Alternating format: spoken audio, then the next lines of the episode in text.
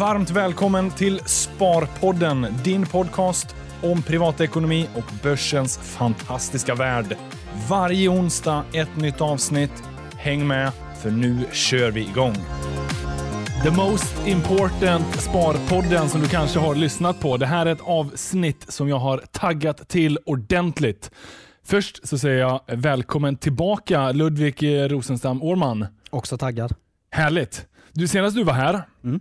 Ett kvartal sedan ungefär, då pratade vi om din bok som Ja. du hade skrivit, 101 tankar om aktier. Och Jag tror att du knäckte den snudd briljanta idén som vi nu sitter här och ska praktisera. Att vi borde egentligen göra en podd där vi båda har läst en bok eh, ur våra egna infallsvinklar och sen så bara kommer vi tillsammans, diskuterar och försöker plocka fram nuggetsarna. Ja, precis. Ja, men, och vi har ju det intresset båda två också. Ja. Vi tycker om att läsa böcker och ta ut det bästa, så då försöker vi det. Jag tänker det. Och Den boken vi har valt, eh, för den kanske då lite uppmärksamma lyssnaren, är ju The Most Important Thing av Howard Marks. Det här är för mig en av de absolut bästa böckerna när det kommer till investeringar. Eh, den innehåller inga inte mycket grafer och den innehåller absolut inga liksom, matematiska formler eller investeringspraktiska eh, eh, saker, utan snarare mer mindset, tankar, strategi. Det det är liksom vad den boken ger mig. Mm. Vad, vad, vad känner du? liksom? Ja, men alltså, dels så tycker jag att den är, den är väldigt bra. Alltså det, det går att ta ut så mycket bra av den. Jag, menar, jag, eh, jag fokuserade på ungefär, jag är där sedan tidigare, men inför det här så kände jag att ja, men, jag måste fokusera på några delar av boken. Så jag fokuserade på ungefär 25 procent, alltså mer. Och eh, det blev liksom 10, ja, men 10 A4-sidor anteckningar. Så det, ja, Ja. Ja, det, för den som kollar in eh, videoklippet ser att eh, här har vi ordentligt eh, med material. Så vi får se hur länge det här tar. Mm. För det är en ganska, eh, den är inte sådär galet stor bok som en amerikansk bok kan vara. De kan ju vara upp mot 500-600 sidor. Det här är den absolut inte. Jag för mig att den är ungefär 280-300 precis. någonting. Men det är verkligen alltså, det finns så mycket saker man kan hämta från den. För normalt när jag läser en bok, och det tycker jag är en bra poäng också, att man behöver inte läsa en bok från början till slut. Alltså det, det räcker med att du går in, särskilt om det handlar om att läsa faktaböcker. Det handlar inte om att man ska följa någon typ av regel då. Man läser ju för att lära sig mer om ett ämne. Så jag menar, gå in och plocka det som du känner att du vill veta mer om just nu. Och i Howard Marks bok så kan man verkligen göra det, för det finns så mycket man kan ta med sig. liksom. Ja, det gör verkligen det och den är ganska snyggt uppdelad i eh, ungefär 20 kapitel eh, och sen är det en del kapitel som hör ihop ganska mycket med varandra. Eh, det är dels en, ett gäng kapitel om risk. Det är några om värde eh, och värde och pris och hur man ska liksom fånga aktier. En del om cykler. Det har han ju faktiskt gjort en ny bok, Market Mm. Cycles. Vi får väl se. Om eh, ni lyssnare uppskattar det här formatet så får vi ju helt enkelt eh, utveckla det med fler böcker. Ja, exakt. Ja. Men, men jag tänker att vi ska försöka djup, eller hoppa ner i de delarna som vi tyckte var intressantast. Alltså där man plockar ur. Jag hoppas ju att ni som lyssnare vågar eh, liksom läsa boken på egen hand. För det här är en bok som man kan eh, se orden, läsa meningen, men tolka det på ganska olika sätt. Det finns väldigt mycket, ja, vad ska man säga, eh, mindset i det hela.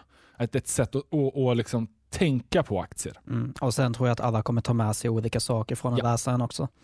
Eh, så det är nog ganska så personberoende. Ja men verkligen. Och, och Om man ska bara inledningsvis lite Howard Marks, vem, vem han är. Jag, kanske inte alla som är liksom bevandrade i det. Han är ju amerikansk, eh, tror jag, i grunden för uppvuxen och allt sånt där. Han är väl ungefär 75, någonting liknande eh, vid det här laget. Har varit med ett bra tag. Eh, är aktiv inom Oak Tree Capital. Mm. Och det är därifrån många känner honom. Så han är ju en förvaltare. Ett bra track record under en lång tid. Mm. Och det man kan säga, han fokuserar ju framförallt på distressed debt som det Ja. heter. Ja. Och det är ju alltså obligationer då, alltså man köper obligationer från i princip konkursfärdiga bolag, alltså försöker. Och jag, ja, det här är faktiskt tredje gången jag läst boken. Eh, men den här gången inledningsvis när jag läste det så hade jag det i bakhuvudet. Mm. Att, man får tänka här nu att det här är faktiskt en, eh, en investerare som har fokuserat extremt lite på aktier Mm. som tillgångsslag. Mm. Jag tror faktiskt han började som Han det. började sin karriär. Ja, som aktieanalytiker. Men på 70-talet någon gång så Mm. slog han över till eh, distress debt. Mm. Och Det är egentligen då liksom konkursaktiga bolag, låna ut pengar. Ja. Och Det här är en ganska vital skillnad. För ur en aktieägares perspektiv så letar man optimism. Mm. Eh, potential till tillväxt och eh, förbättring. Mm. Medan ur en eh, någon som har lånat ut pengar så letar du efter pessimism. Mm. Vad är de potentiella faktorerna som gör att du inte får betalt? Ja, exakt. Och det har man kan se i de här tiderna också. Alltså det är Yes. mycket det som har varit fokus då. Alltså Nu vad pratar är... vi nu, nu, Ja, nu pratar, ja, eh, exakt. Alltså, vad är kreditrisken Mm. hos olika företag? Ja. Istället för då vad är kanske, ja, men, man har ju det här med volatiliteten då för här företagsobligationsfonder och sådär. Men ja, Men, men även med det sagt så är de tankar och idéer som han delar med sig är ju otroligt användbara för en aktieinvesterare. För i Mm. slutändan, han investerar i företag Mm. precis som vi som investerar i aktier. Bara att han är på skuldsidan än på eget kapitalsidan. och sen också en bra poäng här är ju att boken bygger på hans memos som han skickar ut. Han Ja. skickar ut sådana här memos to shareholders. Och eh, det intressanta med det här är ju att eh, Warren Buffett läser ju alla dem. Så fort han skickar ut det, att han har skickat dem sedan 90-talet någonting. Och, Ja. och då var det ju så att eh, Warren ringde honom i princip och frågade så här, men, och kan inte du skriva ihop en bok av alla de här memosen och så kommer jag i så fall liksom skriva en sån här eh, kommentar på boken. Liksom. Ja. Eh, Sagt och gjort. ja, exakt. Det gör man ju direkt då. Så det, det tackar vi både Buffett och Marx för. Ja. Eh, Jag började faktiskt läsa de här memos tillbaka. Jag har följt dem nu i några år. Mm. eh, Men började läsa tillbaka de gamla. Just det. Jag tror det började i december någon gång. Jag är på, fortfarande bara på 26. Ja. Så jag har en bit att läsa i kapp. Men det är ganska mycket, nu när jag återläste boken, så det är ju väldigt mycket överlappande. Men för den som är supernördig och verkligen vill få ut mycket av Marks eh, liksom tankar över tiden, så är det ganska intressant att höra honom resonera kring liksom 00-skiftet, kring nu är jag bara på 2006, men även där är han ganska tidigt inne och pratar om de här mortgage-backed securities och, och vad det kan potentiellt leda för Ja. Katastrofala effekter, den eufori som råder. Ja, nu vet vi ju i efterhand att det som Mm. hände. Ja. Han refererar ganska mycket till finanskrisen i boken också. Det gör han ju och, och det är sådana saker som har plockat upp efter. Men, Ja. men han var ganska före Precis. sin tid i många av de här krascherna. Eh, eh, faktiskt inte i vad gäller coronakraschen, där var det svårt att förutspå, men det, det var väldigt få som Mm. kunde det. I vilket fall, jag tänker att vi måste hoppa in i boken så att eh, lyssnarna får ut så mycket som möjligt. Eh, det första kapitlet, och jag tänker att vi kan försöka på någon kronologisk ordning så ser vi lite var det landar. Men det är också ett legacy som många har tagit med sig efter honom, det här med second level thinking. Och det är i, i, sin, eh, i ett nötskal är ju i princip att uh, de flesta är first level thinkers. Alltså de ser någonting och eh, ser det for face value. Vad är det jag faktiskt ser och agerar på det. Medan second level thinking är ju att tänka ett steg högre. Mm. Tänka vad är det alla andra Mm. ser och tänker agera på och sen försöka agera ut, över, ut efter det. Han tar faktiskt ett ex enkelt så här exempel i boken. Det är så här, utsikten för tillväxt och inflation ser inte bra ut. Alltså tillväxten sjunker och inflationen stiger så vi säljer. Och det är då första nivån. Och sen utsikten ser inte bra ut men alla andra säljer så vi köper. Det är då andra nivån. Det är ju ett ganska enkelt exempel men det handlar ändå om att så här, tänka ett steg längre. Och, och där kan man ju det här appliceras ju inte bara på vad gäller investeringar, utan Nej. det här tror jag är någonting man kan ha med sig i allmänhet i Precis. livet. Att eh, i många sammanhang, i princip alla sammanhang, eh, liksom agerar vi med människor, människor Mm. runt omkring oss.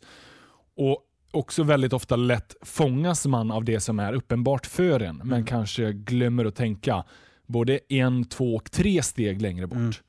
Och Det här är inte nödvändigtvis att man hela tiden måste tänka second level, utan kan man upp på third och fourth level så är det ju säkert jättebra. Men, Precis. men man behöver också vara ganska medveten om att det blir svårare ju Ja. fler lager man försöker, ju fler eh, inceptions eh, man kommer in i. Exakt, jag tror han säger det också att eh, det kan nog räcka med andra nivån för eh, det är inte så många som kommer konkurrera med det där. Och det är lite det det bygger på också. Alltså för den här typen av analys då, den kräver lite mer tankekraft. Och så fort saker kräver lite mer tankekraft, i och med att vi människor gärna tar den enkla vägen, så då kommer konkurrensen minska.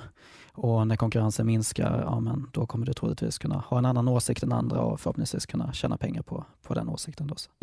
Och det är slutsatsen. Mm. Uh, det jag drog ut också. The upshot is simple. To achieve superior investment result, you have to hold a non-consensus view regarding value and then they have to be accurate. Mm. Uh, it's uh, simple as that, men man måste komma ihåg att det är inte simpel. Nej, precis. Uh, försöka hålla ett non-consensus view som också är i sin tur rätt. Mm. Alltså alla andra har fel. Exakt. Så det är det som någonstans är en av grogrunderna till att hitta superior investment Mm. result. Mm.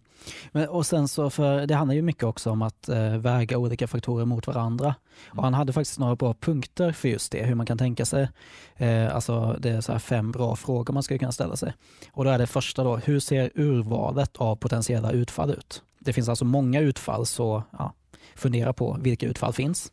Och sen då nummer två, vilket av de utfallen tror jag på? Och sen tre, hur stor är sannolikheten att jag har rätt? Så det här är någon typ av så här inside view, man försöker fundera själv vad man tror. Och sen så jämför man det. Så fjärde, vad tror konsensus? Och sen så, hur skiljer sig min syn från konsensus? Sen tror jag han hade några till där, men jag tycker att de här fem är en ganska bra som start. Ja. Så man börjar med vad man själv tror och sen försöker man ta lite utifrån också och jämföra det och slå ihop det. Eh, Och Det här är ju rätt intressant, bara tillbaka till ett investeringsperspektiv. Ofta pratar man ju om uh, analytikerkonsensus Mm. och vad är analytikerna tror och, och, och det i sin tur speglar ofta marknadspriset. Många använder ju det som en riktlinje. Alltså, okej, det här är vad konsensus tror och är inte marknaden där ännu så, så kan man anta att vi ska dit. Men second level thinking på det här är ju eh, när marknaden tror att konsensus är rätt men det inte faktiskt är rätt och du håller en helt annan syn. Där kan du hitta de här investeringspotentialerna. Exakt. Och det är ju väldigt svårt. Sen får man ju ofta säga att marknadskonsensus det kan ju vara ner på kvartalsrapporter och liknande. Generellt sett så pratar ju Marx om en lite längre tidsspann. Eh, Mm. Så att det här är ju inte trading tips utan snarare för investeraren. Ja. En långsiktig investerare. Exakt. Men där, där finns jättemycket. Men second level thinkers, eh, otroligt viktig för Mm. att, att ha med sig. Jag tänker vi kan hoppa in på nästa som är market efficiency. Mm. Det här är ju en, en evigt debatterad fråga. Är marknaden effektiv Exakt. eller inte? Eh, och, och egentligen hans bästa svar är ju, det, det finns inget enkelt svar. Det är varken ja eller nej. Alltså marknaden kan vara effektiv och i vissa lägen är den effektiv. Kanske där det är väldigt mycket utrymme, det är många som eh, har ögonen på de här investeringarna. Eh, både vad gäller liksom analytiker men också nyhetsbyråer och liknande. Precis, man brukar ju prata om till exempel S&P 500 i USA. Alltså det finns så många Harvard eh, så här, graduates som analyserar den amerikanska marknaden och särskilt då storbolagen. Mm. Så jag menar, där är det väldigt svårt kanske då att, eh, att anta att marknaden inte är effektiv. Ehm, men sen då, om man då går utanför, kanske kollar på emerging markets till exempel, om man kollar på regioner, ja, men då finns det kanske större potential där. Om man kollar då inom en marknad, ja, kollar på de mindre bolagen som inte täcks av analytiker så kanske det finns möjligheter, alltså större möjligheter att hitta Ja en ineffektiv marknad. Nej men verkligen. Och, och Det är om jag själv bara reflekterar över när man liksom följer börsen, så jag tror ju också det stämmer i väldigt stor utsträckning. Kollar man på OMXS30 eller i ganska stor utsträckning large cap-bolagen så får de väldigt mycket utrymme. De är väldigt tätt följda och eh, det mesta där är faktiskt ganska inprisat. Sen är ju också så här marknadseffektivitet, det kan ju vara från en tid till en annan. När allting funkar och det är ganska lugnt, då är det lite mer effektivt. Men när det blir sådana här stökiga tillfällen, då blir det plötsligt också mycket mer ineffektivt. Så att hela poängen där är ju att försöka leta efter de här ineffektiviteterna. Där uppstår investeringspotential. Och sen, eh, ja, men det finns många bra citat från just det kapitlet tyckte jag. Eh, ett är ju en sån här, if riskier investments could be counted on produce high returns, they wouldn't be riskier. Och Den är ju otroligt Mm. viktig att ha med sig. Alltså Många tänker ju den här balansen mellan risk och avkastning. Eh, ju mer risk jag tar, ju mer avkastning.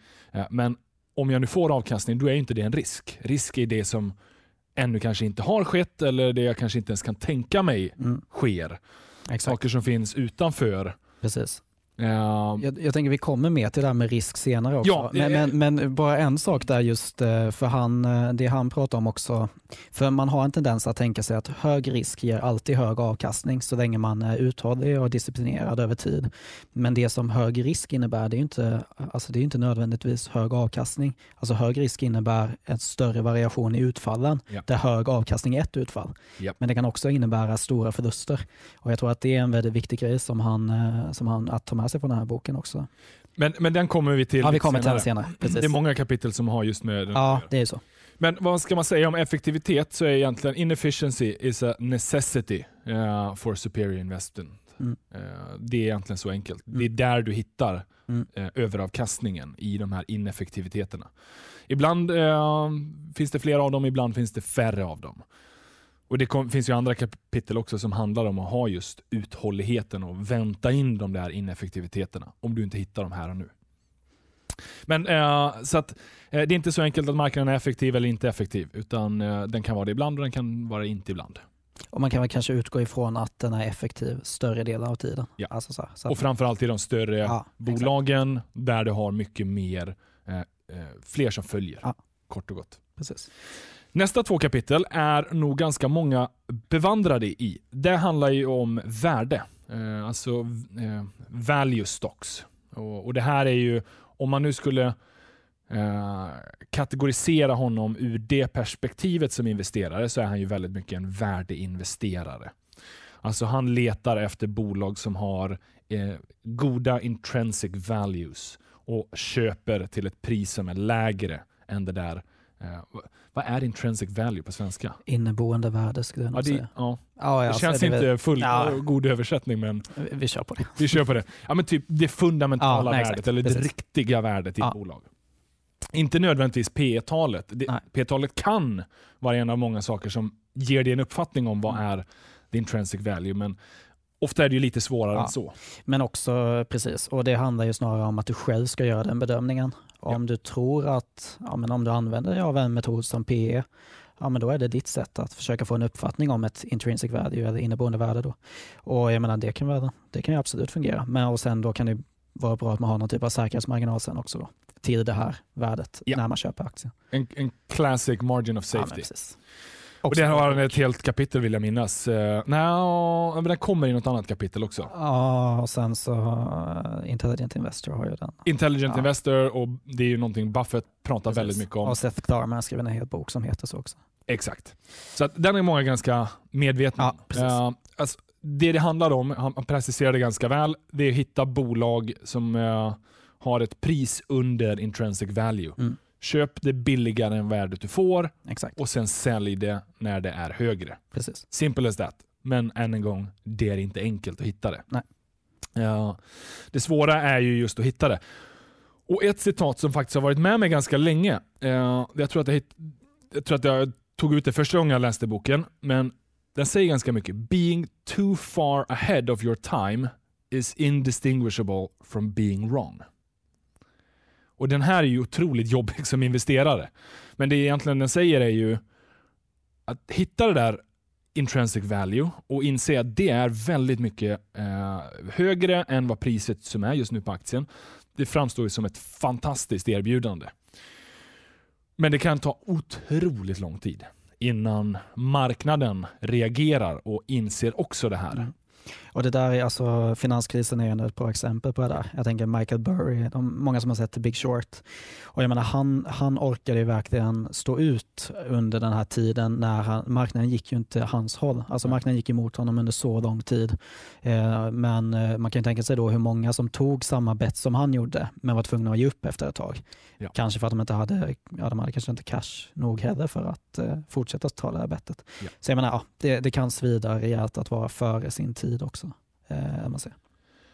Och, och den, är, eh, den absolut viktigaste är ju att vara medveten om det. Att eh, det är liksom, Vara för långt fram i tiden, det krävs att man håller en stark tilltro till den här investeringen. Mm. Genom både vått och torrt. Ja. För eh, i det fallet, då, han kortade ju bolånemarknaden i Mm. USA eh, ett år innan den faktiskt imploderade. Och ett år kan ju någon tycka att det känns inte som lång tid, men en, en vecka när det går emot dig, en månad när det går emot dig, ett halvår med motgång, Mm. då börjar det liksom tugga ganska jobbigt på en. Exakt. Och eh, nu är vi nästan inne på det här contrarian-kapitlet också. Ja. Alltså att vara motvalls. Men eh, han har ju en bra, jag vet att han har en bra poäng där just att det räcker inte med att här, gå emot den allmänna åsikten bara för sakens skull. Alltså, du, behöver ha en, du behöver ha argument bakom och en djup analys bakom. För det är först då som du kommer kunna ha den här disciplinen och faktiskt hålla fast vid din strategi och din åsikt när marknaden fortsätter gå emot dig över lång tid. Ja. Så jag tror att, eh, och det, det är ett annat kapitel som, eh, nu hoppade vi kanske lite i förväg. Ja men det får vi göra. Ja, men eh, det, det är faktiskt en bra poäng där. Att bara vara motvalls för sakens skull, det räcker liksom inte. Utan det måste... Nej. Och på ändå ämnet contrarian, mm. ibland är det ju till och med populärt att vara contrarian. Ja. Alltså att eh, de flesta nu känner att marknaden tycks vara ganska mm. opolitlig och vill gå emot den. Exakt. Då blir ju det också consensus viewn. Precis. Så i, ibland är det liksom att vara uh, anti-contrarian som är the contrarian way to go. Men än en gång, det handlar inte om att vara emot konsensus utan snarare inse att uh, jag har en annan åsikt än vad många andra har antingen har jag rätt eller så har alla andra rätt, men har jag rätt så kan jag tjäna. Det är där ofta bra investeringsmöjligheter mm. uppstår. Och Det är väldigt viktigt, där. Jag menar, när någonting går emot dig, har du inte en egen åsikt då så blir det väldigt enkelt att falla för bruset. Så kommer det en kraftig nedgång på marknaden och du inte har en egen åsikt och du ser alla tidningsrubriker och sådär, då blir det ganska enkelt att falla för det och kanske sälja. Ja. ja. Otroligt viktigt. Yes. Men än en gång, den ja. Contrarian kommer lite senare. Just det. Uh, vi hinner återbesöka det. Men mm. uh, två kapitel handlar om värde. Uh, ett som är bara att förstå värde och sen så liksom relationen mellan pris och värde. Mm. Och Det är ju knäckefrågan. Yeah.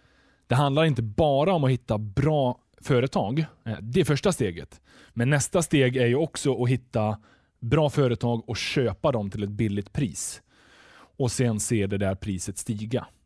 Så att uh, buying things well är ju någonting som han ofta mm. påpekar. Inte, inte bara buying good things, utan mm. buying things well. Precis. Ja, exakt. Och jag vet att han, eh, det är något som han poängterar ofta då. Just att det, ja, alltså värdet eller hur mycket du betalar, det kommer ha en väldigt stor betydelse. Ja. Han menar att det är det absolut viktigaste. Ska vi, ska vi ta en sekund och bara så här, vad är värde? För den, vid första anblick så är det kanske lite svårt att greppa. Eh, och, och, Det här är ju halva, här är, för mig, är ju, det här är ju en av de absolut viktigaste delarna i själva the skill of mm. vara successful. Alltså själv bygga sin uppfattning, vad är värde? Det finns inte en textbok, så här är värde.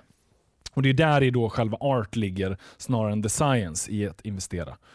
Men, men det han pratar om mycket är ju att hitta dels då bolag som har eh, bra kassaflöden idag men potentialen att bygga andra intäktsströmmar i framtiden. Det är ju ett sätt värde. Det är svårt att sätta en siffra på det idag. Vad är de framtida potentiella kassaflödena värda?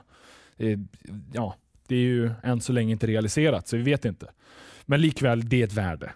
Eh, ett annat värde kan ju vara just att du har i sifferform låga värden i relation till pris. Det kan också vara värden. Så det är ett relativt vagt begrepp. Men, men här krävs det mycket praktiserande för att försöka bli duktig på att sniffa fram värde i bolag. Och, och Den skulle jag säga är, det är en sån sak som man behöver öva på mm. hela tiden. Försöka bara leta bolag. Med tiden så kanske man hittar sin nisch. Man kanske lär sig förstå vissa, vissa sektorer bättre. Eh, kanske lär sig undvika andra sektorer som inte alls du kan hitta så mycket värde eller det är till och med uppenbart att det inte finns så mycket värde. Mm. Men och sen om man kollar på värde som faktor, alltså värde ju som en, mm. en faktor. Eh, så alltså jag tänker Farmer French då handlar det ju mera om, alltså det begreppet värde är ju inte riktigt det här Benjamin Graham värdebolag utan då handlar det mer om så här kvalitetsbolag och så. Så när man kollar på ett värdeindex i, i USA då är det ju mer så här kvalitativa bolag med starka balansräkningar ofta. Ja. Att den typen som man kanske inte, där är det kanske inte så här jättemycket fokus på värderingen just. Utan då har man snarare value som en typ av bolag också. Men visst, eh, värde är ju, alltså, värde är ju, alltså det kommer alltid finnas, värderingen kommer alltid vara en del av det. Mm. Men jag menar i den här grund, om man, om man följer just Benjamin Graham som Howard Marks gör, alltså en definition också, då var det ju väldigt mycket fokus på att det ska vara väldigt lågt värderat ja. för att vara ett värdebolag om man säger. Ja. Eh, sådär. Den, den aspekten är ju otroligt viktig, men, eh, men sen är det också de här ja, som du inte kan ta på. Mm. De immateriella värdena som ännu inte har realiserats. Eh, och han pratar ju, ibland så ha, landar man ju i den här diskussionen, ska jag investera i tillväxtbolag eller ska jag investera i klassiska eh, value companies? Och Hans åsikt är ju snarare att antingen, det är inte en fråga antingen eller, utan snarare är det värde idag eller värde imorgon. Tillväxtbolagen är ju de som har då potentiellt, eh, potentiella kassaflöden som sen då är värde. Mm. Sen eh, får jag känslan av att han är ju, lutar ju mer åt värde idag, alltså hitta de här lågt värderade balansräkningarna och, och lite det man kan faktiskt ta på. Men än en gång, då måste vi komma ihåg här, han har en pessimistisk syn. Han investerar i skuld, han behöver bara se till att investera i några få bolag som betalar tillbaka den skulden. För oss som investerar i aktier kanske man behöver tweaka den lite. Uh, och Det har jag liksom sett honom också i några intervjuer, att liksom, ur ett aktieägarperspektiv så är ju kanske lite mer growth att in, uh, föredra. För där har du också en viss potential som kanske inte andra mm. kan se. Precis, men och där är det också viktigt att du inte betalar för mycket för den ja. tillväxten. Ja. Så man alltid har det i baktanken då, att priset kommer vara viktigt för dem. Ja, men kassaflödena du kan förvänta dig i framtiden. Så man ska inte betala, betala för mycket för framtida kassaflöden helt enkelt. Exakt. Så pris och värde, otroligt viktig eh, aspekt. Nästa del, vilket är kanske den, eh, den delen i boken som får mest utrymme, är ju risk. Jag tror till och med att han säger vid vissa tillfällen, uh, the most important thing above all är eh, liksom risk, ha koll på risk, hantera risk. Sa vi, sa vi från början varför han säger most important thing? Eh, nej, det sa vi inte. Jag tror kanske inte gjorde det. För det här är, den heter ju most important thing och sen är det 20 stycken. Så man tänker att det borde bara varit en. Och Det är ett litet vad ska man säga, ett, eh, skämt eller eh, sådär. Han hittade ofta sig själv i situationer där han ofta sa “this is the most important thing” och sen fem minuter senare “and this is also the most important thing”. Så uppenbarligen finns det inte en enda sak som är viktigt över allting annat utan det finns ganska många viktiga aspekter. Precis. Men risk mm. är en sån som är eh, kanske lite över alla andra. Exakt. Förstå risk, hantera det och, och använda det till sin fördel. Mm. Han har ju faktiskt ett bra citat kring det. Nu har jag översatt det till svenska också. Men risk handlar om osäkerhet kring utfall och sannolikheten förlust när ogynnsamma utfall inträffar. För jag menar, det är ju mycket det han pratar om, just att investeringar handlar om framtiden och eftersom vi inte vet någonting om framtiden, vi kanske vet ja, på ett ungefär, Ofta så ser den ut något sånär som historien, men vi kan inte veta säkert. Och I och med att då vi inte vet något om framtiden så kommer det finnas risk förknippad med det. Det handlar alltså om att vi har osäkra utfall framöver. Eh, så det är något som man trycker på väldigt mycket genom hela det här riskkapitlet och hela boken egentligen. Det här med att bedöma vilka potentiella utfall som, som kan komma framöver. Ja. Den, egentligen bara där, mm. där finns det otroligt mycket att hämta. Ja, exakt och bara förstå det här. Inte se risk som att antingen går det upp eller ner. utan. Vi lever i en värld som hela tiden bara utvecklar sig och det är mycket slump mm. som bara liksom rullar på och det är i sin tur utfall. Eh, och De kan spela ut sig i lite olika riktningar. Ja. Frågan är, eh, vilken, jo, det är egentligen, de här kapitlen är ju först då förstå risk mm. eh, och då är det ju förstå att det är ett, liksom, ett gäng utfall. Ja. Eh, det finns inget single number som representerar risk. Nej. Ofta i, i finansbranschen så pratar man ju om volatilitet. Precis. Och han, är ju, han, han rantar ju lite mm. kring att det där är inte alls ett sådär bra Nej. verktyg för att mäta risk. Precis, han säger att det, det är ett sätt för akademiker att få in ja. alltså risken i diverse modeller. Då. Men, och Det han också säger är att han har ju aldrig hört en, en av hans kunder säga att eh, att svängningarna i portföljen är för stor för att jag ska kunna... Liksom, jag, jag kan inte acceptera de här svängningarna i portföljen för att få den här avkastningen. Det är liksom inte det de är rädda för utan det är snarare så här, permanent förlust av kapital. Då. Det är hans stora. Ja. Så, äh, ja. Sen är det ju inte Alltså volatilitet är ju ett trubb, trubbigt verktyg. Mm. För, eller, det säger egentligen bara eh, rörelser. Exakt. Sen kan man prata om historisk volatilitet, hur mycket det har rört sig. Och Sen kan man prata om eh, implicit volatilitet, vad marknaden tror det ska röra sig. Mm. Men, men framförallt lägga vikt vid vad är permanenta förluster. Mm. Den är ju otroligt viktig, försöka minimera dem. Precis. Och, och sen, eh, sen att vara medveten om att vi har liksom det här utfallet. Mm. Men det, det som jag vill tillägga där också just när det gäller volatilitet som mått på risk så Alltså att din portfölj går ner mycket i perioder, det kanske inte är en risk i sig, men om du säljer varje gång börsen faller kraftigt, ja men då är det definitivt en risk. Så det handlar ju snarare om hur du hanterar de här svängningarna. Och eh, jag brukar ju prata om tankefel och kognitiva biaser. Eller, Mm, ja. Så jag menar, ökad volatilitet, ökade svängningar, det kommer öka känslor och ökade känslor kommer leda till tankefel. Så jag menar, minskade svängningar kommer minska känslorna och kommer leda till mindre tankefel. Då. Så ur det perspektivet tycker jag ändå att volatilitet kan vara ett bra eh, riskmått att ha med sig. Eh, just så här, eh, för att vi... Ja, ja, men för, för liksom fundera på sig själv som investerare. Mm. Har jag svårt att hantera Exakt. när det blir sådana svängningar i portföljen? Om det får mig sen att agera irrationellt, Mm. ja, då är det ju faktiskt ett mått på permanent förlust. Ja, precis. Men det i sig, att bara ha medveten medvetenheten om det och ha den där isen i magen som alla pratar om, Mm. ja då undviker du Då gör du ju ingenting. Så att det är inte riktigt sådär binärt att det är antingen bra eller dåligt. Ja, exakt. Och, och sen, eh, han pratar också mycket om att risk return eh, decisions är inte liksom machinable. Nej. Och det är ju det här han rantar lite om, att ofta försöker man som, ur ett akademiskt perspektiv hitta de här variablerna för att kunna få in dem i modeller. Ja. Men det är inte det det handlar om, utan det är beslut. Om, om eh, för mycket rörelser får dig att fatta fel beslut, Ja. då är det risk. precis. Men om du är medveten om det och inte fattar dåliga beslut, då kommer du hantera den där risken mycket bättre. Ja, precis. Eh, det finns så mycket att säga om just riskkapitlet. Så, eh, men en sak som man han pratar ju mycket om det här med priset. Då. Alltså, alltså att högt pris är den största risken. Och Det jag menar där är att risken är som störst när investerare inte tror att det finns någon risk. Eh, alltså, och när det händer då, alltså att priserna är som högst, eh, då då, eh, ja, alltså det är ju då som man kan komma till de här extremerna. Och alltså man kan ha- hamna i de här, ja men precis. Och det är då man kan få de kraftiga fallen. Och därför är det så pass viktigt då att inte bara se på risk och avkastning som två skilda saker. Alltså det är två saker som hänger ihop. De har ett samband, men att man ser dem som skilda saker. Utan han menar att ett högt pris kommer innebära högre risk och lägre avkastning. är en sån här grej som han skriver om då. Så och, ja, ja, men det, det kan nog vara en bra sak att eh, ta med sig. Det. Den blir väldigt praktisk. Ja. Och den kan ju de flesta observera. Vi alla har sett ett gäng bubblor. Precis. Om det så var liksom, Fingerprint steg eller IT-bubblan eller vad det nu må vara. Mm.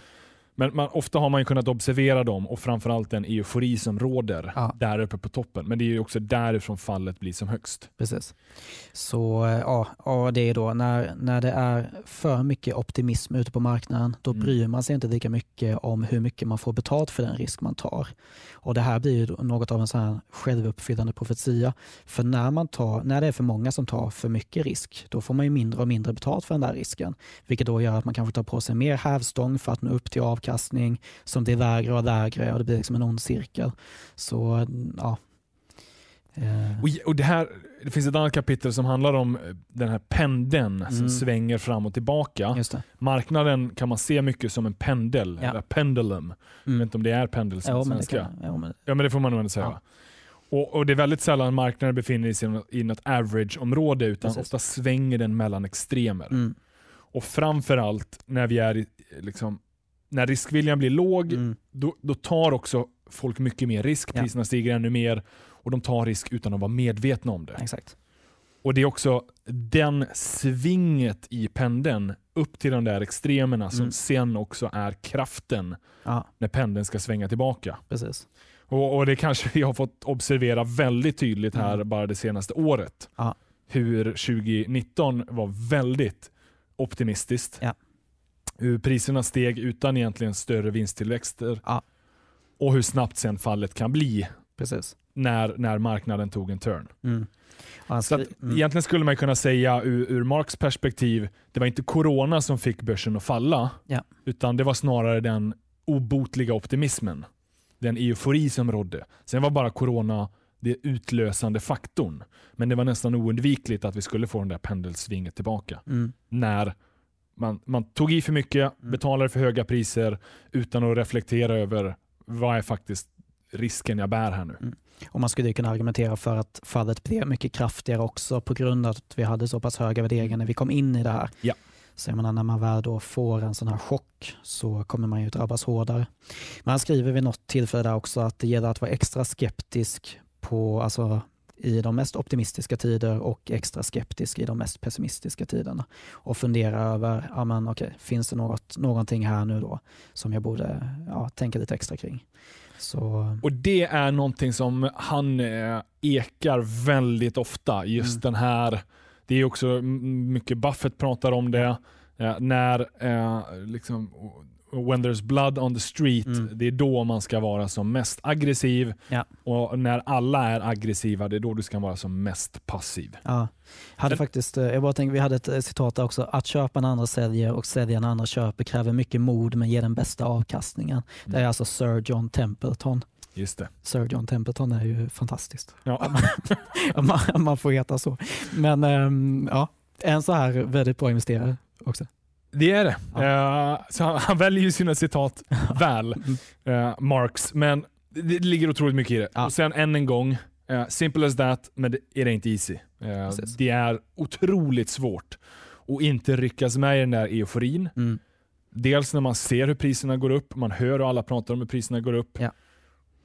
Och Då behöver man ta ett steg tillbaka, verkligen. Och sen hålla sig fast vid den tron. Mm nu är vi på väg i extremerna. Och vara medveten om att pendeln kan fortsätta svänga ett bra tag till ja. innan den faktiskt vänder tillbaka. Och Det kommer ju in på båda de här kapitlen om cycles och, och pendulum. Mm. Att det finns få saker som är så beständigt som marknadscykler. Uh, vi tenderar att repetera många saker. Vi upplever liknande saker igen fast kanske ur lite olika perspektiv. Det är klart att ingenting är exakt som det var förut, men det finns eh, vissa narrativ som återkommer eller vissa händelseförlopp som ofta utspelar sig. Och Det är framförallt när vi börjar glömma dem där ur ett historiskt perspektiv som de också får som mest utrymme och, och får mest fotfäste. Mm. För att alla har glömt av att, just det, eh, när allting blir euforistiskt, ja. det är också då det ofta vänder sen. Ja. Och det är ju någonting som man fokuserar mycket på också, just de här osannolika utfallen. Alltså att man ska vara förberedd på dem också. För alltså, man behöver alltså ha en tanke kring hur många olika utfall det kan finnas och sen bedöma sannolikheten för dem. För det när man funderar över sannolikheten så brukar man utgå ifrån den här normalfördelningskurvan. Ja. Och eh, Den är ju ett sätt att förenkla saker, vilket ju är positivt för ja, men det, då har man någonting att utgå ifrån. Men det som eh, problemet med den är ju att på börsen har det visat sig att ja, men de här väldigt osannolika händelserna, de händer kanske något oftare än vad de gör i andra sådana här typ statistiska ja. sammanhang. Och Det är något som Nassim Taleb skriver om i The Black Swan och sådär. Ja, Full by randomness. Ja, det är exakt. där han har, han har fått mycket. säger ju att han har fått mycket därifrån. Precis. Och Det är ju verkligen budskap som Nassim Taleb mm. har också påpekat under en lång tid genom ja. alla hans böcker. handlar ja. ju om den här eh, tail risk. Ja, exakt. Alltså de här eh, Black Swan-eventen ja. som händer väldigt sällan, men ur ett finansiellt perspektiv, även om de händer väldigt, väldigt sällan, så har de väldigt stora implikationer. Precis. Väldigt stora konsekvenser. Han tar ett exempel där, jag bara tycker det här är lite bra. Eh, det, är så här, det var en man då som spelade på hästar och förlorade hela tiden. Men en dag så hörde han om ett lopp då där bara en häst deltog. Så satsade han allt han hade på det. Men sen då när den här hästen hade kommit halvvägs runt banan så hoppar han över staketet och springer iväg. Så jag så här, ja, det är så här kul exempel och väldigt osannolikt men det skulle kunna hända. Ja. Så, man ska så inte, han förlorar ju uppenbarligen han även förlorar den. även den. Eh, men, precis. Jag vet inte hur man praktiskt, vad man ska ta med sig i ett sånt scenario. Jag själv, jag tänker att okay, det finns otroligt mycket jag inte vet. Och Det är kanske det första steget, att bara inse att det finns så mycket unknown variables. Det behöver man vara medveten om. Det vi kan hantera är det vi faktiskt vet, vart vi är här och nu, vart vi ska i framtiden, om börsen ska upp eller ner, eller sidledes eller baklänges. We don't know. Uh, baklänges tänker man, det är fysiskt omöjligt. Ja, until that happens. Tills när hästen bara hoppar, ja, exakt. hoppar över staketet. Ja, nu vet jag inte vad börsen skulle vara fysiskt baklänges, men verkligen, det finns otroligt många aspekter som vi inte uh, har en aning om i dagsläget. Och Det är ju exemplet på Black Swan. Mm. Alltså mm. Ett event som får en... Uh, du hade ingen aning om det. Och sen när det sker så får det dramatiska konsekvenser Och det tredje är ju att i efterhand sen så kan vi alltid försöka förklara det Mm. och vi hittar anledningar till varför det kunde bli som det blev. Precis. Men det där är ofta fabricerade historier. Exakt. Vi försöker alltid förstå vår omgivning. Men det här är ju en av Nassim Talebs viktigaste budskap. Att vi kan inte förstå. Deal with it. Men och sen då det som Marx är lite känd för också är det här you can't predict but you can prepare. Ja. Och det, det har han tydligen tagit från en reklamfilm hörde jag. Ja, det funkar ju. You, you can't predict but you can prepare. Och då handlar det ju då om att eh, ja, men det gäller att ha en portfölj som går bra i de här sannolika scenarierna men att det inte går då helt åt skogen i de väldigt osannolika. Så just så att eh, precis, det är väldigt svårt då att eh, förutse dem men Mm. du kan alltid ha en portfölj som ändå är byggd på ett sätt så att du kan hantera dem och då utifrån dig själv också. Ja. Eh, hur mycket risk du kan ta. Men likväl på det ämnet så är det ju det är oundvikligt så att vi som investerare investerar för framtiden. Och Det är väldigt lockande att sitta och fundera på eh, så här, vart ska vi framöver. Och Vi måste ha den där funderingen. Men man behöver också komma ihåg att det är dels eller så här, primärt behöver du ha den uppfattningen för dina bolag som du är investerad i.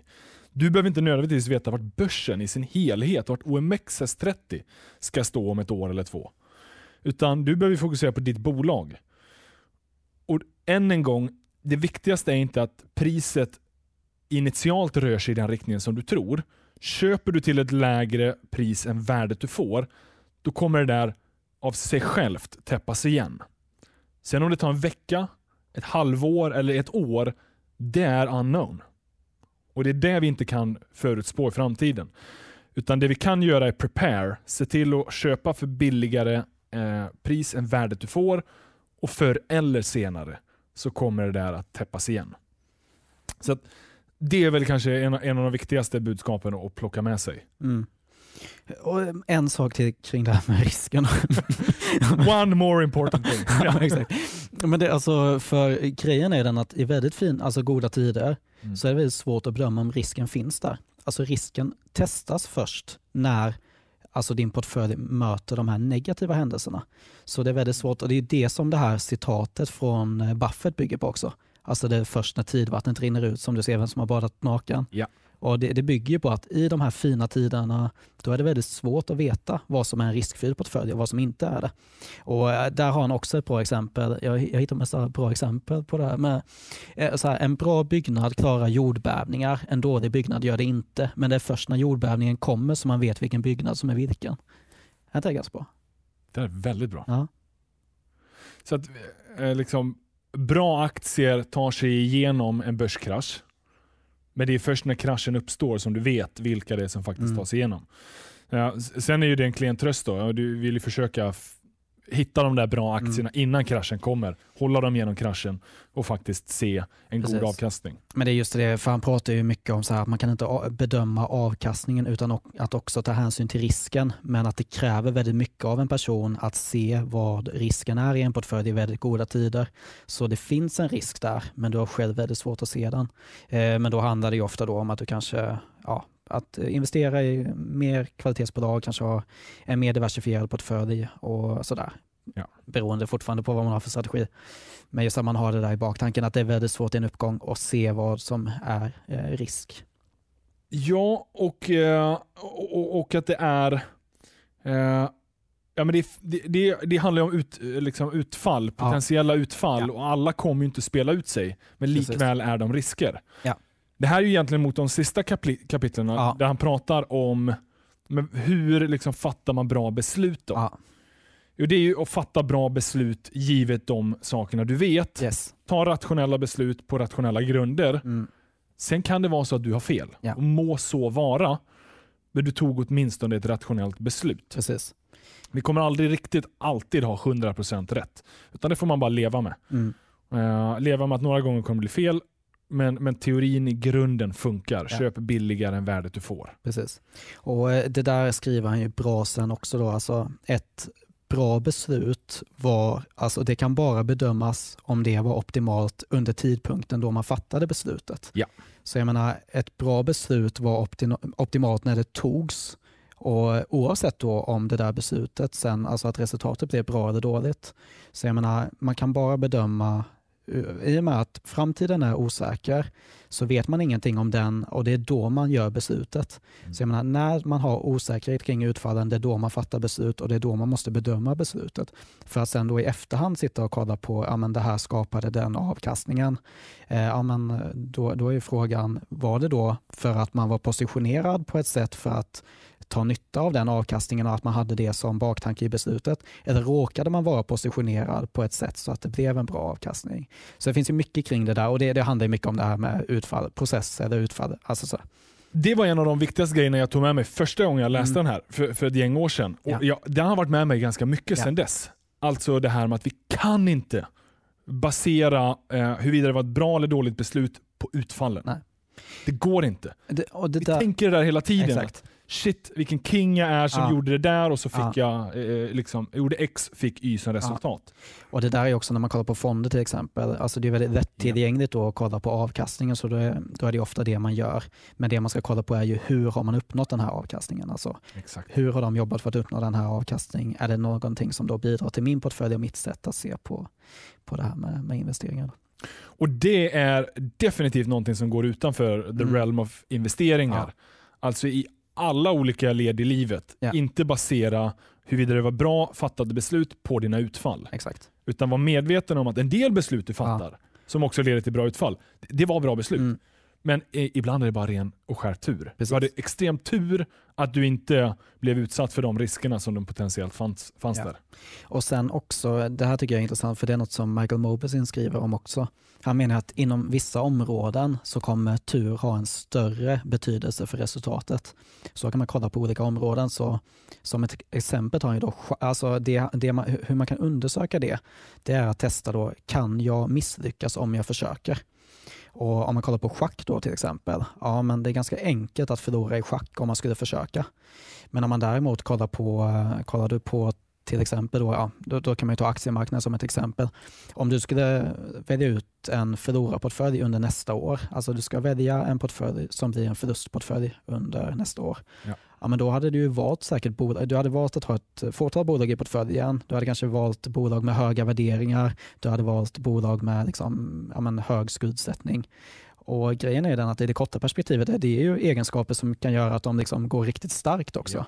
Så, eh, och då, ja, så inom områden då, där, man, där det verkligen är så att tur kommer ha en större inverkan på resultatet i det korta perspektivet, då måste man fokusera mer på processen. För över tid så kommer en bra process generera mer positiva än negativa utfall. Ja. Så, Hade han gjort någon studie på det där? Att typ välja de sämsta, nu är det ju liksom subjektivt ja. vad som är sämst, sämsta värderingarna. Ja. Jag, jag, tror att, jag, jag, tror jag har hört Daniel Crosby också prata om det här. Han är ju en annan författare, men eh, jag vet att han har, ja, jag tror det finns någon studie på det där när folk har försökt att välja ut förlorarportföljer och så har det blivit vinnarportfölj. Ja. Och, man, och man kan ju jämföra med roulette på kasino. Ja. Försök att förlora på roulette så det där är också en sån här... ja, men för det, han, Förmodligen kommer du vinna ett gäng gånger. Ja, men exakt. Så han, han drar ju det som extremexemplet. Då har han liksom schack längst till höger, där är i princip bara skicklighet och sen längst till vänster har han då roulette och sen så eh, ganska nära till vänster ligger ändå aktiemarknaden i då Mobesins eh, sätt att se på det. Men jag, jag skulle säga att jag delar den. Jag har faktiskt inte läst den boken, men jag delar den bilden väldigt mycket. Mm. Att uh, tur spelar jättemycket roll i mm. aktiemarknaden. Mm. Man kan uh, göra riktigt dåliga beslut eller bara kasta pil mm. och du träffar ibland rätt och ja. får ganska bra avkastning. Exakt. Uh, nu hoppar jag lite, men det finns en annan, en annan sida av det myntet som man mm. pratar om. Nu är det också mot slutet, men det här It's a losers game. Ja, precis. Han, han tar ju exemplet med en professionell tennisspelare. Ja. När de spelar tennis ja då slår de, eh, enda sättet att vinna mm. är genom att slå vinnande bollar. Ja. Det är så en professionell tennisspelare spelar. Mm. Um, men om du och jag skulle spela tennis, mm. eh, vet du, du kanske är skitbra på tennis. men... Juniorproffs i Sverige. Liksom. Är du nej, det? Nej, inte alls. nej, jag är inte bra. Jag kan inte komma nej, ihåg när jag spelade tennis. Nej, exakt. Nej. Uh, när vi spelar tennis, amatörer generellt sett, för att vinna så behöver du undvika att slå dåliga bollar. Vital skillnad. Men Howard Marks menar ju att aktiemarknaden är väldigt mycket a losers game. Mm. Det handlar inte om att hitta de bästa aktierna, utan snarare undvika och hitta riktigt dåliga. Ja. Så kommer de bra eller semibra ta hand om sig själv och växa. Mm. Men för, liksom verkligen undvika att slå ut bollen. Utan Mm. bara se till att slå bollen över Ja. nätet. Ha den hela tiden i spel. Precis. Då kommer din portfölj att klara sig. Hela tiden ha aktier i Mm. spel. Inte gå på de här svarta svan-förlusterna. Försök liksom, tänk olika scenarion. Ja men precis, och det är ju en annan sån här sak som är viktig där, att just fokus på att undvika misstag. Ja. Men också inte vara rädd för att göra misstag kanske. För jag menar när man gör ett misstag så finns det ofta finns det väl två sätt att agera efter det. Antingen så tar man det här misstaget som är så betyg på att ja, men, det här är ingenting jag ska hålla på med. Eller så tar man misstaget som ett sätt att ja, men, lära sig av det och så Mm. fortsätta fin, ja, men, finslipa det man håller på med och så göra ännu bättre ifrån sig i framtiden. Då. Ja. Så eh, ja, det, Jag undrar vart vi är i vilket kapitel just nu. Det känns som att vi har... eh, Jag, Jag tror- tror att vi, vi har liksom varit inne och touchat på det mesta. ja, Det här är en bok som kommer att vara... Den innehåller otroligt mycket nuggets. Jag har läst den tre gånger nu Ja, eh, och, och jag får fortfarande med mig otroligt mycket. det är ju så. Och framförallt så är det en bok som ger en ett sätt att tänka. Eh, Du kommer inte ha en färdigformulerad strategi. Du kommer inte efter den här boken känna ah shit, nu vet jag exakt hur jag hittar bra aktier. Eh, Tvärtom, det får du komplettera med på annat sätt. Framförallt försöka praktisera. Mm. Men det boken ger är ju en, eh, liksom, ett, ett tankesätt Ja. att approchera aktiemarknaden på. Precis. Och, och det är... Eh, det finns ju två böcker inser jag också. Han- eller, det här är ju en första variant, så han har gjort en uppdaterad med lite kommentarer. Jag läste Perfekt. faktiskt den första nu, Ja. inte den här eh, Illuminated. Jag läser den med kommentarer faktiskt. Du läste den? Ja, Jag tycker ändå att den utan kommentarer är Mm. lite trevligare. Mm. Nu har jag läst bara den med kommentarer först, Ja. men nu inför det här så läste jag utan. just det. Då får man ju Marks egna ord. Mm. Sen är ju kommentarerna ganska mycket egentligen bara samma sak fast Ja. han böjer det på ett annat Ja, sätt. Och lite kommentarer från typ Joel Greenblatt och andra personer som Ja. kommenterar på det Marx har skrivit. Ja. Ehm, jag bara en sak som jag tyckte var intressant också, jag tror jag, vi har säkert missat många saker, men jag tänker, han skriver någonstans om det här med att göra prognoser. Mm. Och, Han hatar makroprognoser. men, ja, men exakt. Och, och, men han, han beskriver dilemmat med det här på ett bra sätt. För det jag menar då är att de flesta prognoser utgår från historien. Så då säger de egentligen mer om vad som har hänt än vad som kommer hända. Och eh, så ofta ger ju historien en bra vägledning, men man missar de här osannolika händelserna då. Och grejen är den då att när, alltså, när prognoser säger att saker kommer bli precis som de har varit tidigare, ja men då finns det ju inte så mycket värde i det. För om man vet att det kommer bli ungefär som det har varit, ja men då vet ju alla det. Så då kommer du inte ha så mycket avkastning att hämta där. Så egentligen handlar det hade varit bättre då med prognoser som kan förutse de här väldigt oväntade händelserna. Men grejen är ju den att där kommer ju prognoser som oftast vara fel. Så därför menar han ju då att ja, prognoser har inte så mycket värde för när de ska ha värde så blir de mest fel. Ja. Och när de inte ger så mycket värde, även om de blir rätt, så kan du inte utnyttja det på något vidare sätt. Då. Det, det är en paradox som man behöver vara otroligt medveten om. Ja. Och även om du hittar de här analyserna som faktiskt då eh, förutspår någonting annat än Mm. verkligheten. Dels måste de ju ha rätt, vilket de väldigt ofta inte har. För över tiden så blir allting precis som vanligt. Men Mm. ibland så händer de här svarta svanarna, eller avvikelserna. Men även om du har läst den där avvikelsen i en, i en analys, så räcker ju inte bara det, utan du måste ju själv ha en övertygelse om att det ska i den riktningen och du måste second level inse att inte all, alla andra har fattat det än. Och sen måste du hålla dig till den åsikten Mm. starkt genom den rörelsen som är. Ja, precis. Så det, det är väldigt svårt att nyttja prognoser ur ett investerarperspektiv. Mm. Alltså det är svårt att få ut en överavkastning Ja. genom att läsa prognoser. Det är det som är hans eh, stora rant kring, och framförallt då makroprognoser. Mm. Att de, de kan vara, eh, de är ofta bara liksom en, ett rakt streck ifrån historien. Mm. Han pratar ju också om det här då med de som är väldigt negativa det finns ju ja, som Dr. Doom till exempel. Just det. Noria Robini tror jag han heter. Ja. Men just eh, för saken är den att om du är väldigt negativ och till slut får rätt, då är det ju inte, du får ju inte rätt med en tillräcklig konsekvens för att det ska vara värt något, alltså den där prognosen heller då. Och sen också när du är väldigt negativ hela tiden, så när vi då kommer och får en rejäl krasch, det är inte som att du då kommer skifta helt plötsligt och bli positiv, utan då är du fortsatt negativ även nere på botten. Så det, det, ja, det, så det finns ju även, ja, Ja, men konstanta sådana här permabjörnar ja. som alltid tror att allting blir värre. De har inte heller jättehöga eh, åsikter om. Så, ja. Utan du behöver ha en, en idé av vad alla andra inte tänker på. Mm. Ja, det här icke-konsensus mm. view. Mm. Och sen så behöver den vara rätt och sen så behöver du försöka kapitalisera på den. Exakt. Men framförallt makroperspektivet, eh, den ser han ju ganska låg mm användning av, för det är sällan ur hans strategisynpunkt att du investerar i marknaden, utan du har ju bolag, du försöker hitta det här värdet i enskilda bolag. Mm. Så att vart OMXS30 ska eller vart svensk ekonomi ska, det behöver inte nödvändigtvis på, på, påverka det här bolaget Nej. på lång sikt. På kort sikt så påverkar det jättemycket, för när coronakraschen skedde då föll allting. Men, eh, men det är väldigt kortsiktigt och sen en del studsar ju tillbaka. Och de med mycket värde studsar ju mer då. Eh, förhoppningsvis. Eller där optimisten har, optimismen har kvar varit. Mm. Sen finns det, finns ju i och för sig det här inside view och outside view. Eh, mm. Nu tar väl inte han upp det här, men jag bara kommer att tänka på det just eh, för det är något som Kahneman skriver om vet jag och även då den här Superforecasters, eller Superforecasting tror jag den heter, av Philip Tetlock.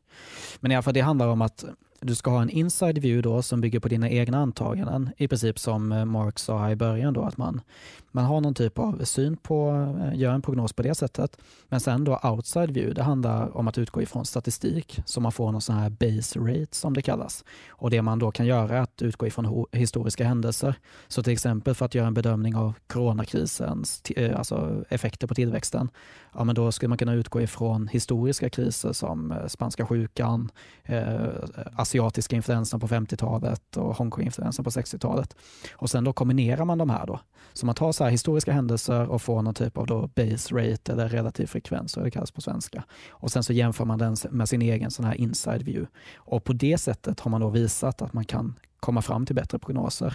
Eh, så att man inte bara utgår ifrån ens egen, för det är ganska enkelt att man blir bias då.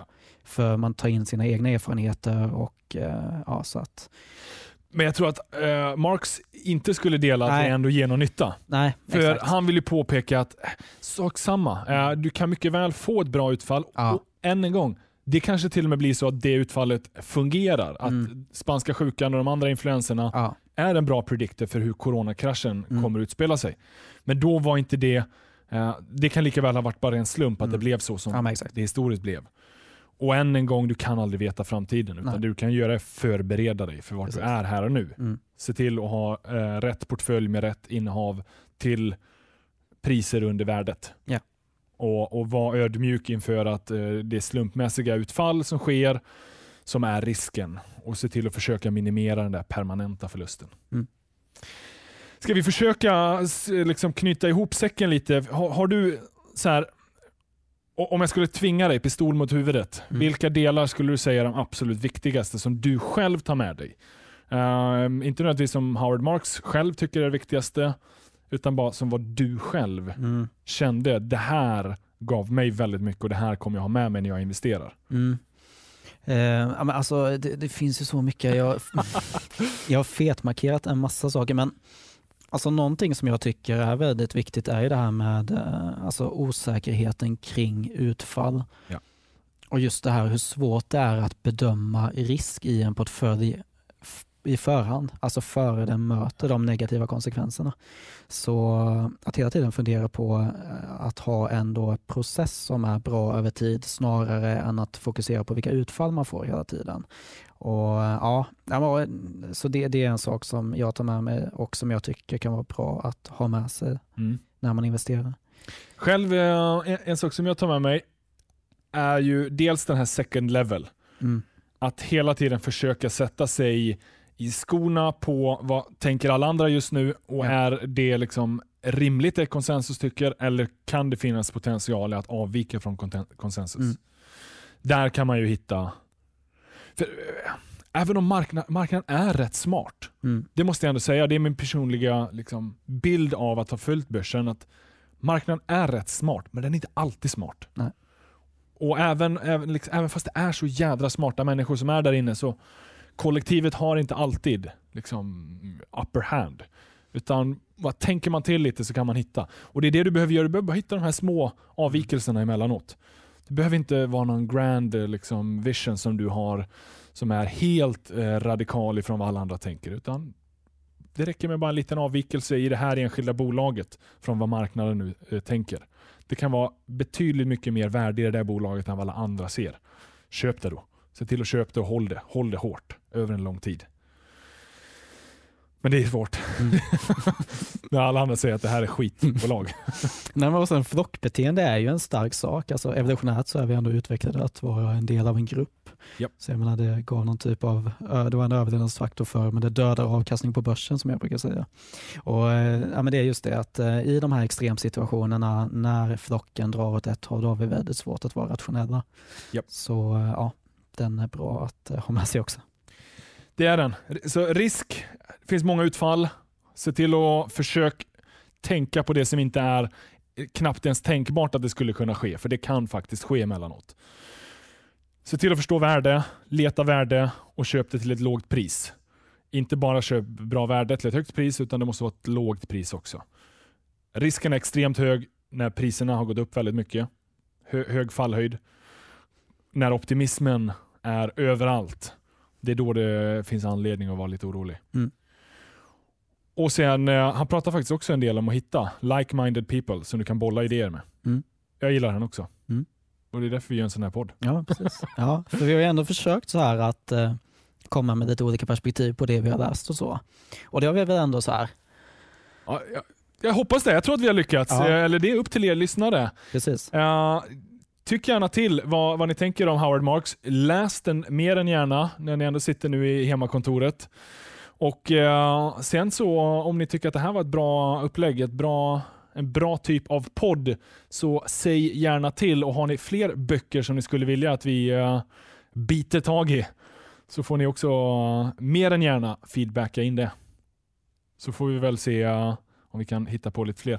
Absolut. Det- Och vi har ju inte ens, eh, det här kanske, vi kanske bara hann med 20% av boken, så Ja. det finns så mycket mer. Det är så. Men, ja, men det här var ju väldigt kul också. Alltså det, blir ju, det blir väldigt kul att så här, läsa igenom en bok. Det kan ju också vara ett tips. Här. Ja. Läs en bok och hitta någon och snacka om den där boken. Ja, Det där är ju en fantastisk sak. bara hitta en vän på stan eller en vän som du redan känner. Se till att ni båda läser boken, Mm. diskutera den sen. Precis, Då får man ut otroligt mycket. faktiskt. Snyggt! Ludvig, eh, grymt kul att ha med dig. Eh, tack för att du var med och gästade jag Sparpodden. komma. Och eh, kul att, att ha er lyssnare här också. Som sagt, eh, tyck gärna till. Vad tycker ni om det här formatet? Och finns det fler böcker ni skulle vilja höra om framöver? Så eh, släng in det under hashtag Sparpodden. Så får vi bita tag i det. Nu eh, säger vi lycka till med investeringarna. Ciao!